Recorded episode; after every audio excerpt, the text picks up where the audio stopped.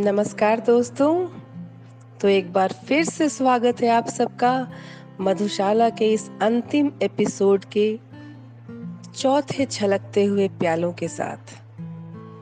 दोस्तों, कई बार ऐसा होता है कि हम किसी अनजानी सी तलाश में कहीं निकलते हैं और कभी कभी हमें एक ऐसी सुकून भरी जगह मिल भी जाती है। तो एक बार मैं भी ऐसे ही आप सबों की तरह अपने चलते हुए हृदय को शांत करने को, शीतल करने को, अपने जीवन की थकन को उतारने को, फ्रेश हो लेने को, भटकती हुई एक बार बच्चन जी की इस मधुशाला में आकर बैठ गई थी। और यकीन मानिए, मुझे इतनी शांति, इतना सुकून मिला कि मैं भी इस मधुशाला के मधु की दीवानी हो गई बस। और इसके बाद मैंने बच्चन जी की अनेक कृतियाँ ढूंढ ढूंढ कर पढ़ डाली हैं। सब एक से एक नायाब है। नायाब मोती छुपे हैं इस सागर की गागर में। परंतु मधुशाला की रुबाइयाँ हर दिल अज़ीज़ हैं। बार बार पढ़ के भी हमेशा नई ही लगती हैं। मात्र 27-28 वर्ष के इस इस युवक ने इनमें ज़िंदगी का ऐसा ऐसा रंग भर दिया है कि जो बड़े बड़े प्रकांड विद्वान भी नहीं भर पाते हैं। बस मेरी तो यही कामना है कि जिस गहराई से उन्होंने ये आखिरी कुछ रुबाइयाँ लिखी हैं और अमर हो गए हैं, उस गहराई का वन परसेंट भी अगर मैं छू पाऊँ तो बच्चन जी की मधुशाला के माध्यम से मेरी भी पहुँच आप श्रोताओं तक हो जाए। ठीक वैसे ही, जैसे कहते हैं ना, कबीरा संगति साधु की ज्यो गंधी को बास, जो कछु गंधी दे नहीं तो भी बास सुबास। तो शुरू करते हैं आज की मधुशाला पार्ट फोर, जिसमें बच्चन जी ने जीवन की संध्या बेला, अर्थात वृद्धावस्था। और उसके पथ से गुजरते हुए मृत्यु रूपी जीवन के अंतिम सत्य तक पहुँचने की बातें कही हैं। और वह भी इतनी सहजता के साथ बयाबाजी का इतना सरल और बेबाक और स्पष्ट अंदाज, अपनी ही मृत्यु के विषय में कहने का ऐसा अंदाज जल्दी कहीं देखने को नहीं मिलता है।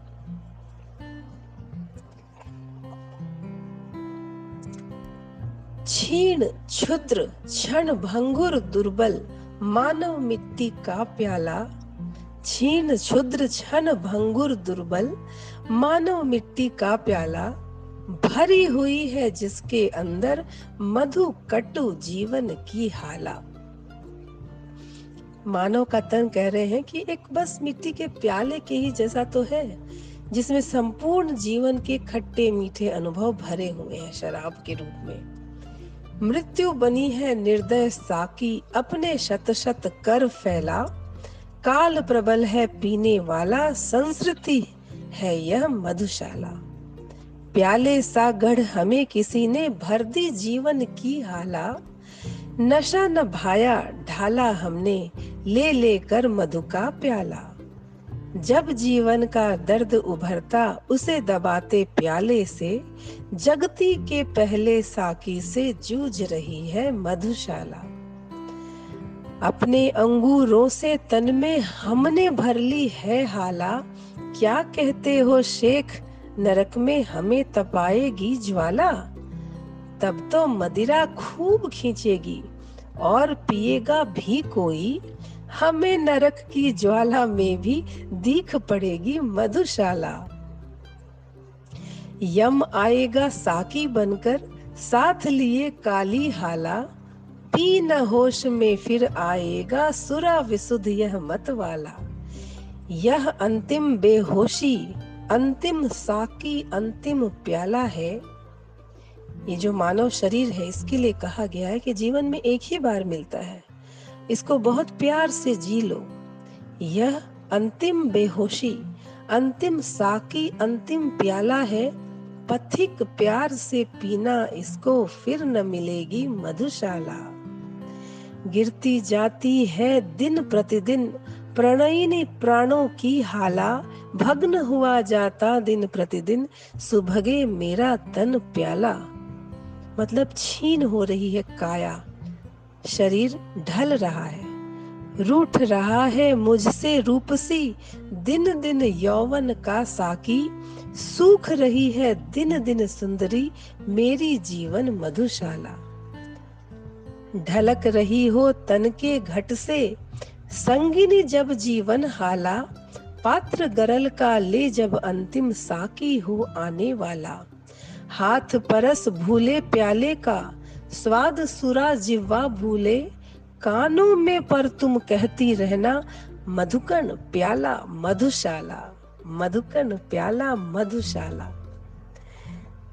युवा कवि का कहना है कि जब शरीर साथ नहीं दे, एकदम जब मृत्यु की अवस्था आ गई हो और इतनी बुरी हालत हो कि हाथ भी भूल गए हो कि प्याला कैसा होता है, उसका छुवन उसकी कैसी होती है, और जीभ भी सुरा का स्वाद भूल गई हो तो भी तुम मेरे कानों में धीरे धीरे कहती रहना। मधुकन प्याला, मधुशाला, और मुझे याद दिलाती रहना इस प्यारी मधुशाला की। तो इस युवा कवि ने उस अवस्था की कल्पना की है इसके बाद, जो उसके जीवन की अंतिम घड़ी है। इस घड़ी के लिए प्राय लोग कहते हैं कि मेरे मुख में उस समय तुलसी के पत्ते और गंगा जल ज़रूर डाल देना ताकि सीधा मैं भगवान के द्वार पे पहुँच जाऊँ, मुझे मोक्ष मिल जाए। लेकिन यह मदिरा का मतवाला क्या कह रहा है? जरा दिल थाम के सुनिए। मेरे अधरों पर हो अंतिम वस्तु न तुलसी दल प्याला। मेरे अधरों पर हो अंतिम वस्तु न तुलसी दल प्याला। मेरी जिह्वा पर हो अंतिम वस्तु न गंगा जल हाला। और मेरे शव के पीछे चलने वालों, याद इसे रखना। राम नाम है सत्य न कहना कहना सच्ची मधुशाला। माय गॉड ये तो लाइफ टाइम याद रखने वाली इसकी रुबाई है। मेरे शव पर वह रोए, हो जिसके आँसू में हाला। आह भरे वह जो हो सुरभित, मदिरा पीकर मत वाला दे मुझको वे कंधा जिनके पद मग दगमग होते हो। दे मुझको वे कंधा जिनके पद मद डगमग होते हो। और जलूं उस ठौर जहाँ पर कभी रही हो मधुशाला। और चिता पर जाए उंडेला, पात्र न घृत का पर प्याला। घंट बंधे अंगूर लता में नीर न भरकर भर हाला। प्राण प्रिय यदि श्राद्ध करो प्राण प्रिय यदि श्राद्ध करो तुम, मेरा तो ऐसे करना, पीने वालों को बुलवाकर खुलवा देना मधुशाला। पीने वालों को बुलवाकर खुलवा देना मधुशाला। और बाद में उन्होंने एक और रुबाई यहाँ पर जोड़ी है कि पितृपक्ष में पुत्र उठाना अर्ध न कर में पर प्याला। पितृपक्ष में हे पुत्र उठाना अर्ध्य न कर में पर प्याला। बैठ कहीं पर जाना गंगा सागर में भरकर हाला। किसी जगह की मिट्टी भीगे, तृप्ति मुझे मिल जाएगी। तर्पण अर्पण करना मुझको पढ़ पढ़ करके मधुशाला। नाम अगर पूछे कोई तो कहना बस पीने वाला। काम ढालना और ढलाना सबको मदिरा का प्याला। जाति प्रिय पूछे यदि कोई, कह देना दीवानों की। धर्म बताना प्याला कीले, माला जपना मधुशाला। ज्ञात हुआ यम आने को है ले अपनी काली हाला, पंडित अपनी पोथी भूला साधु भूल गया माला। और पुजारी भूला पूजा, ज्ञान सभी ज्ञानी भूला। किंतु न भूला मर कर के भी पीने वाला मधुशाला। यम ले चलता है मुझको तो चलने दे लेकर हाला। चलने दे साकी को मेरे साथ लिए कर में प्याला। स्वर्ग नरक या जहाँ कहीं भी, तेरा जी हो लेकर चल, ठौर सभी है एक तरह के। साथ रहे यदि मधुशाला, साथ रहे यदि मधुशाला। इस प्रकार मृत्यु को भी एक उत्सव के रूप में समझने वाले इस कवि ने अपनी आगे की रुबाइयों में तो संपूर्ण जीवन की तकलीफों का, सुख और दुखों का, प्राप्य और अप्राप्य का निचोड़ ही भर दिया है।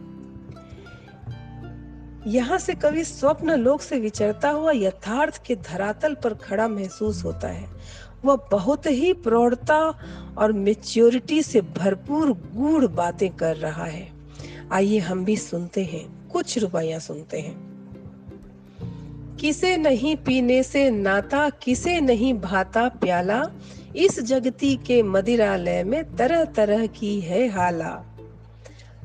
अपनी अपनी इच्छा के अनुसार सभी पी मदमाते, एक सभी का मादक साकी, एक सभी की मधुशाला। अपने युग में सबको अनुपम ज्ञात हुई अपनी हाला, अपने युग में सबको अद्भुत ज्ञात हुआ अपना प्याला।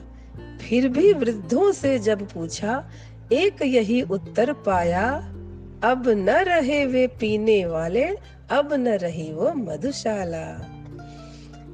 तो जितनी दिल की गहराई हो, उतना गहरा है प्याला।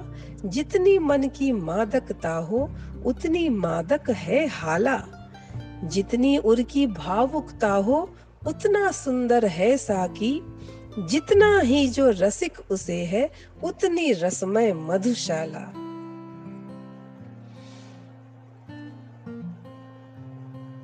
मेरी हाला में सबने पाई अपनी अपनी हाला। मेरी हाला अर्थात बच्चन जी की ये मधुशाला नामक कविता संग्रह।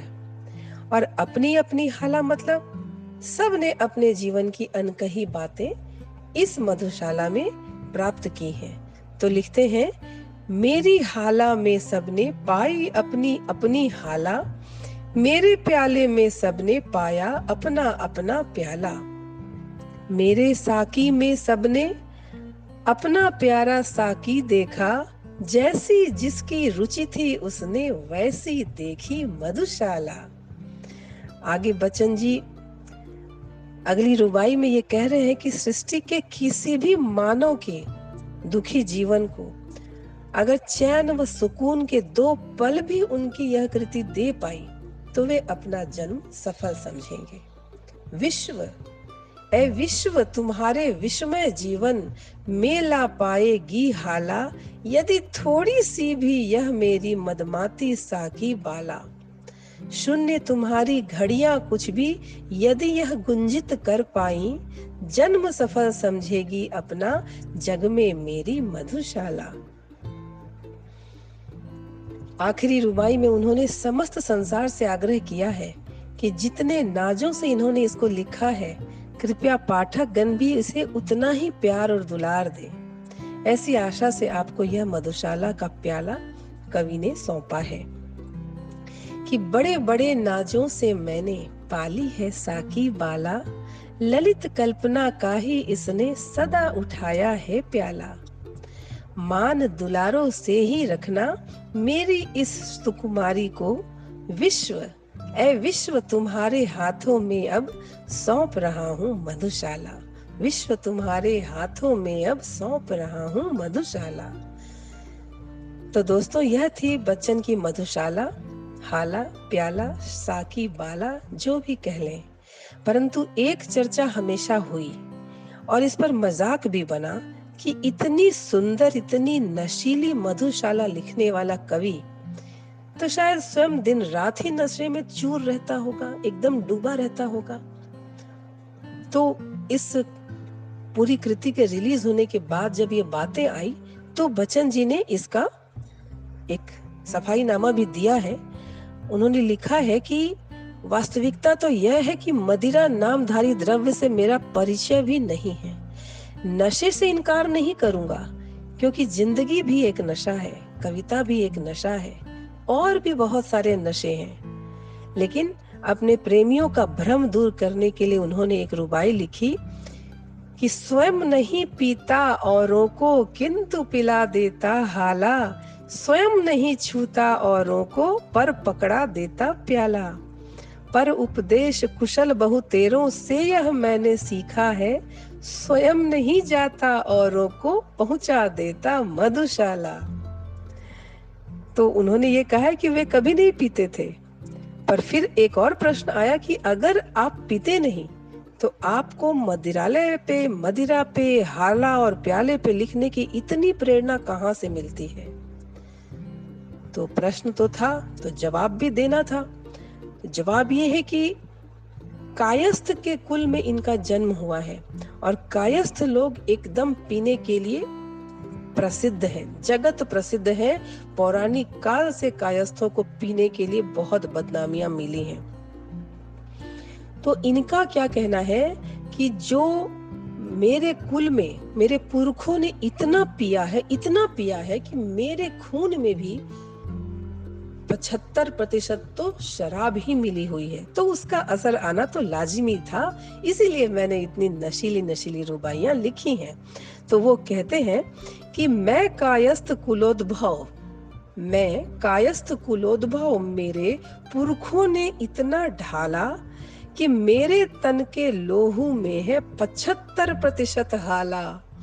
तो पुश्तैनी अधिकार मुझे है मदिरालय के आँगन पर, मेरे दादों पर दादों के हाथ बिकी थी मधुशाला। तो बहरहाल जो भी हो, परंतु वे हमारे और हम सब के लिए एक ऐसी मधुशाला की काव्यांजलि छोड़ गए हैं, जो शराब की ही तरह जितनी पुरानी हो रही है, दिन प्रतिदिन उतनी ही नशीली होती जा रही है। बहुतों के सिर चार दिनों तक चढ़कर उतर गई हाला, बहुतों के हाथों में दो दिन छलक छलक रीता प्याला। पर बढ़ती तासीर सुरा की साथ समय के इससे ही और पुरानी होकर मेरी और नशीली मधुशाला। सच में दोस्तों, आज इसकी रचना के छियासी, एटी सिक्स सालों के बाद भी इसका नशा फीका नहीं पड़ा। बल्कि यह सचमुच समय के साथ और भी नशीली ही होती जा रही है। मधुशाला को मैं कभी भी समाप्त नहीं करना चाहती हूँ। और इसलिए आज यह आखिरी एपिसोड करते समय भी मेरे मन में बार बार यही पंक्ति याद आ रही है कि कैसे रहूँ चुप कि मैंने पी ही क्या है। होश अभी तक है बाकी, और जरा सी दे दे साकी, और जरा सी और। कैसे रहूँ चुप कि मैंने पी ही क्या है? तो कमेंट करके ज़रूर बताइएगा दोस्तों कि कैसी लगी आपको यह मधुशाला। चलिए जल्दी ही मिलते हैं साहित्य के खजाने के एक और किसी अनमोल नगीने के साथ। तब तक के लिए बाय बाय